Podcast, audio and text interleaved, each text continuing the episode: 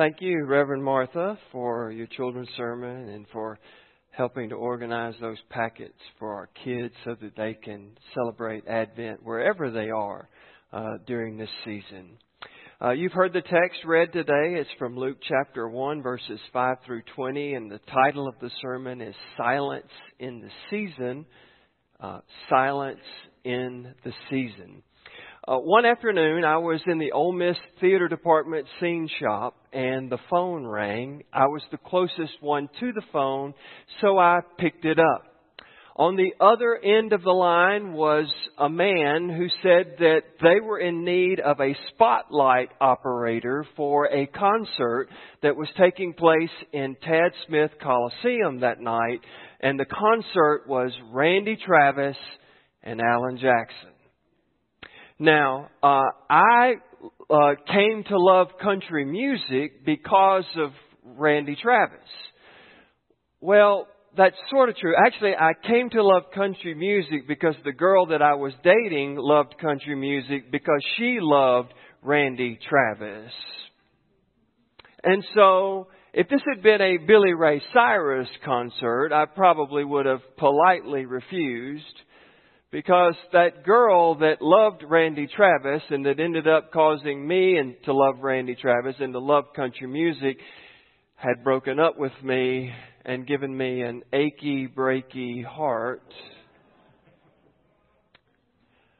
But I still liked Randy Travis, and so I thought, okay, I'm going to do this. I will gladly go and be the spotlight operator for Randy Travis and Alan Jackson. They told me to come over to the Coliseum early so that we could have a run-through of the of the show, or rehearsal, if you will. After the rehearsal was over, they invited me to come and have dinner with the crew uh downstairs. And so I went, and we're sitting around with the crew, and all of a sudden, guess who walks in? Randy Travis and Alan Jackson. And they walk in and they go and they get themselves some food and they have a seat over nearby. And I couldn't help but stare at these two country music icons. Actually, Randy, uh, Alan Jackson was just becoming uh, known. He had Chasing That Neon Rainbow was his song out. Um, but I'm staring at them, and it's because I'm staring at them that I realize that after they finished eating, Randy Travis is walking over to my table. And so he walks over to the table and he says, I understand you're filling in for us on Spotlight tonight. Thank you so much for doing that. And I opened my mouth to speak, and it was one of those few moments where nothing came out. He said, uh, we're going to go do sound check now. You're welcome to come in and join us for sound check if you'd like. And I, again, was speechless. I just kind of shook my head, yes. And he kind of walks away. And the guys that I was sitting with said, do you want to go to sound check? And I said, yeah, I do. And so we go out into the Coliseum, and Randy Travis is up on stage, and I'm sitting down there. And all of a sudden he looks down to me. He says, are you familiar with any of my music? And I said, yes. And he said, would you like, do you have a favorite song? I'll be happy to sing it for sound check. And I said, yes, my favorite Randy Travis song is Promises. It's a song about a girl that just breaks your heart. Um, he played Promises for sound check that day. And I'm thinking, who else gets this? I mean, this is like a once-in-a-lifetime opportunity. The country music star asks me if I have a personal request, and I give it to him, and then he does it. Well, Zechariah had one of those once-in-a-lifetime experiences. Maybe not quite as wonderful as being a spotlight operator for Randy Travis. I'll let you be the judge of that. The scripture lesson puts it this way, that uh, Zechariah and his wife Elizabeth were both righteous. They were both blameless before the Lord. They were both upright in the sight of the Lord. And yet, as the Bible will tell us over and over again, just because you're blameless, just because you're righteous, just because you're upright in the sight of the Lord doesn't mean that you won't have some disappointments in life. And for Zechariah and for Elizabeth, the disappointment in their life was that they had been unable to have children. Now, when that girl who inspired me to like Randy Travis and country music ended up dumping me, my mother tried to comfort me by saying, well, Tommy, it just means that God has someone better for you out there. And I don't know if, uh, well, by the way, if you're an ex-girlfriend watching this worship this morning, I didn't mean that as a slam. I meant, you know, Mom just thought that maybe there'd be somebody better for me. I'm sorry it didn't work out. But anyway, okay, so who am I kidding? They're not watching this worship service today. But, but, but, but I wonder, did anybody ever try that line with Zechariah and Elizabeth? They've been wanting to have a child for their entire life. Was there any point that somebody walked up to them and said, you know what? I know you really want to have a child. I know you really want this to work out. But but maybe it's not going to happen that way because God has something better in store for you one day. I don't know. The Scripture doesn't tell us that. And yet it does appear that that's exactly what God had in mind. I mean, because when when God ends up showing up in this situation, uh, what happens is so much better, so much greater than Zechariah and Elizabeth would ever have been able to imagine for themselves. Here's how it happened. Zechariah has had this once-in-a-lifetime opportunity.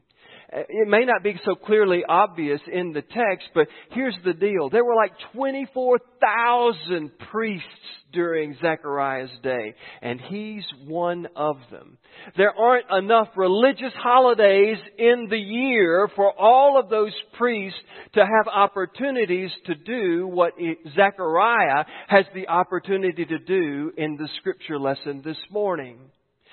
Zechariah is chosen to go and to burn incense on the altar. It says he's chosen by lots. If you don't know what that means, imagine like pulling your name out of a hat.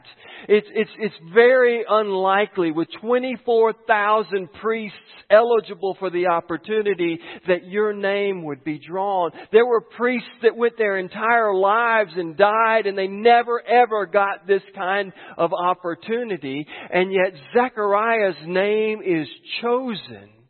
And, and the thing about it is once you're chosen, you're never able to do that again. They don't put your name back in the hat anymore. And so this is truly a once-in-a-lifetime experience for Zechariah. It is the greatest day of his life to be able to go into the temple, the house of the Lord, and to light that incense that day. It's truly a great day.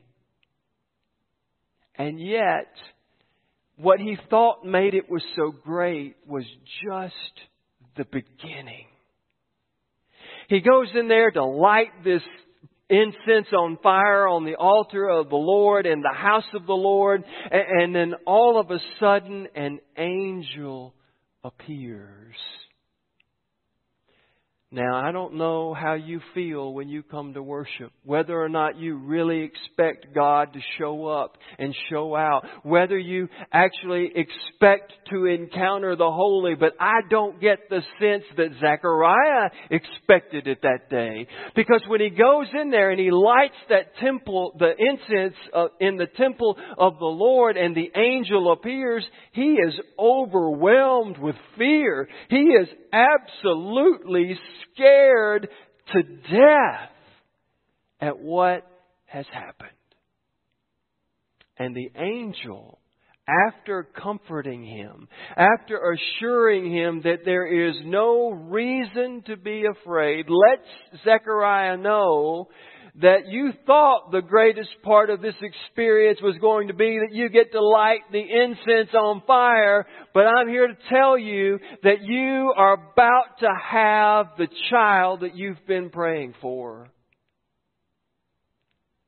And Zechariah looks at the angel and he has doubts. apparently, uh, just because you're righteous and blameless and upright in the sight of the Lord doesn't mean that you won't have disappointments in your life. And it also doesn't mean that there won't be moments where you have a few doubts about what God might be up to in your life. And so when the angel tells Zechariah that this is what's going to happen, you are going to have a child, and not only are you, your promise of a child going to be fulfilled, but that this child is actually going to pave the way, be the precursor to the Messiah, Jesus the Christ. And he is doubtful. He's like, I'm old. And the angel responds to Gabriel's "I'm old," uh, to to Zechariah's "I'm old" with "I am Gabriel. I have been sent by God with this word for you." And and that because you don't believe, you're going to be silent. You're not going to be able to talk again until what I have said actually comes to pass. And Zechariah is unable to speak for nine months. Now, it's important to note that during Zechariah's day, there were a lot of people that believed that God had gone silent on them. You know, there's this story about how the, the Hebrew people were in bondage to the Egyptians. They were basically making the roads for Pharaoh's uh, cities. And they cried out to God, and God came and liberated them from their bondage. And God led them on a journey that would ultimately end up in the promised land. They had uh, fire and clouds that God dwelled in, and God communicated with through the, those clouds and the fire.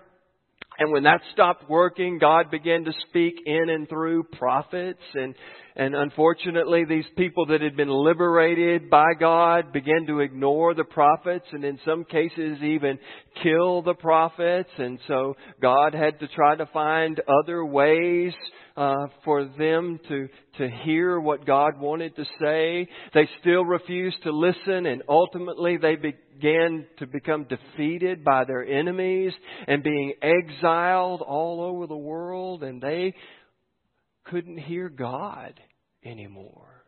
They thought God had gone silent. And yet it wasn't that God had gone silent. What God really wanted for these people, these wayward people, to do was just to lean in. When you're having trouble hearing something, that's what you do. You kind of lean in. You try to, you try to sharpen your focus. You, you try to cut out all of the other noise that's going on in the world. You, you try to be more aware of what is going on within you and what is going on around you. And then maybe that's why Zechariah was struck silent by the angel. Maybe what God wanted Zechariah and Elizabeth to do was just lean in, to, to cut out all of the noise around them so that they could hear what God was saying, so that they could know what God was doing, so that their focus should, could be sharper, so that they could become more aware of what was going on within them and more aware of what was going on around them. This is the season of Advent. Today is the first Sunday in Advent. Advent comes from the Latin word Adventus, which means, as Reverend Martha shared with us in the children's sermon, coming. Um, and so Advent for us is a season where we are invited to prepare our minds and our hearts and our lives for the many ways that Christ comes. Now, the way that we practice best during this season is the way that Christ comes as a baby in a manger. But the one who came still comes today. And so Advent really is about preparing our hearts for all of the ways that God might come to us. It's been a crazy year. um, how are we going to prepare our hearts and our lives and our minds for the many ways that God would come to us in Advent twenty twenty? Well, one of the ways that you might prepare your mind and heart for Advent would be to join us for our outdoor candle lighting service. Uh, it's a way for those of you who aren't comfortable coming inside in closed quarters yet to still be a part of this special part of the season. We'll be outside. We'll be several feet apart. You, you can get as far away as you want to get. And, and you can still carve out this time to, to remember the light of the world, Jesus, that has come into the darkness of the world in which we live. That might be one way you prepare your hearts and minds this Advent. Another way to prepare your heart and mind for Advent would be to take the opportunity to help those that are less fortunate than ourselves. We've already talked about the Reeves Rogers essential gift bags where you could make a donation, or, or, or if you really, really wanted to go out and do it, I'm sure we could get you a list of things that you could put together. But, but it's a way to give of our uh, uh, greatness, uh, resources that we have to help someone else. Uh, when we do for the least of these, we've done it also for Jesus, Matthew says. Maybe that's a way that you would prepare your hearts and minds for Advent. Maybe you want to prepare your hearts and minds by joining one of the small groups. There's ones that meet throughout the week. We could help you find a, a small group experience that's meeting virtually that would fit your schedule. Uh, all you got to do is just give us a call. Uh, maybe that's the way you want to, to prepare your mind and your heart and your life. But maybe you need what Zechariah needed. Maybe you just need to carve out some silence somewhere, sometime. Silence that would cause you to kind of lean in to the Lord, to listen attentively to what He might be saying to you, to sharpen your focus, to cut out all of the noise that's going on around you. And just for that brief time, pay attention to what's going on within you and around you and what God might be saying to you during this holy season. That's my prayer for us, is that we would figure out what is it that we can do to prepare our hearts, our minds, and our lives for the way that Jesus may be coming to us today.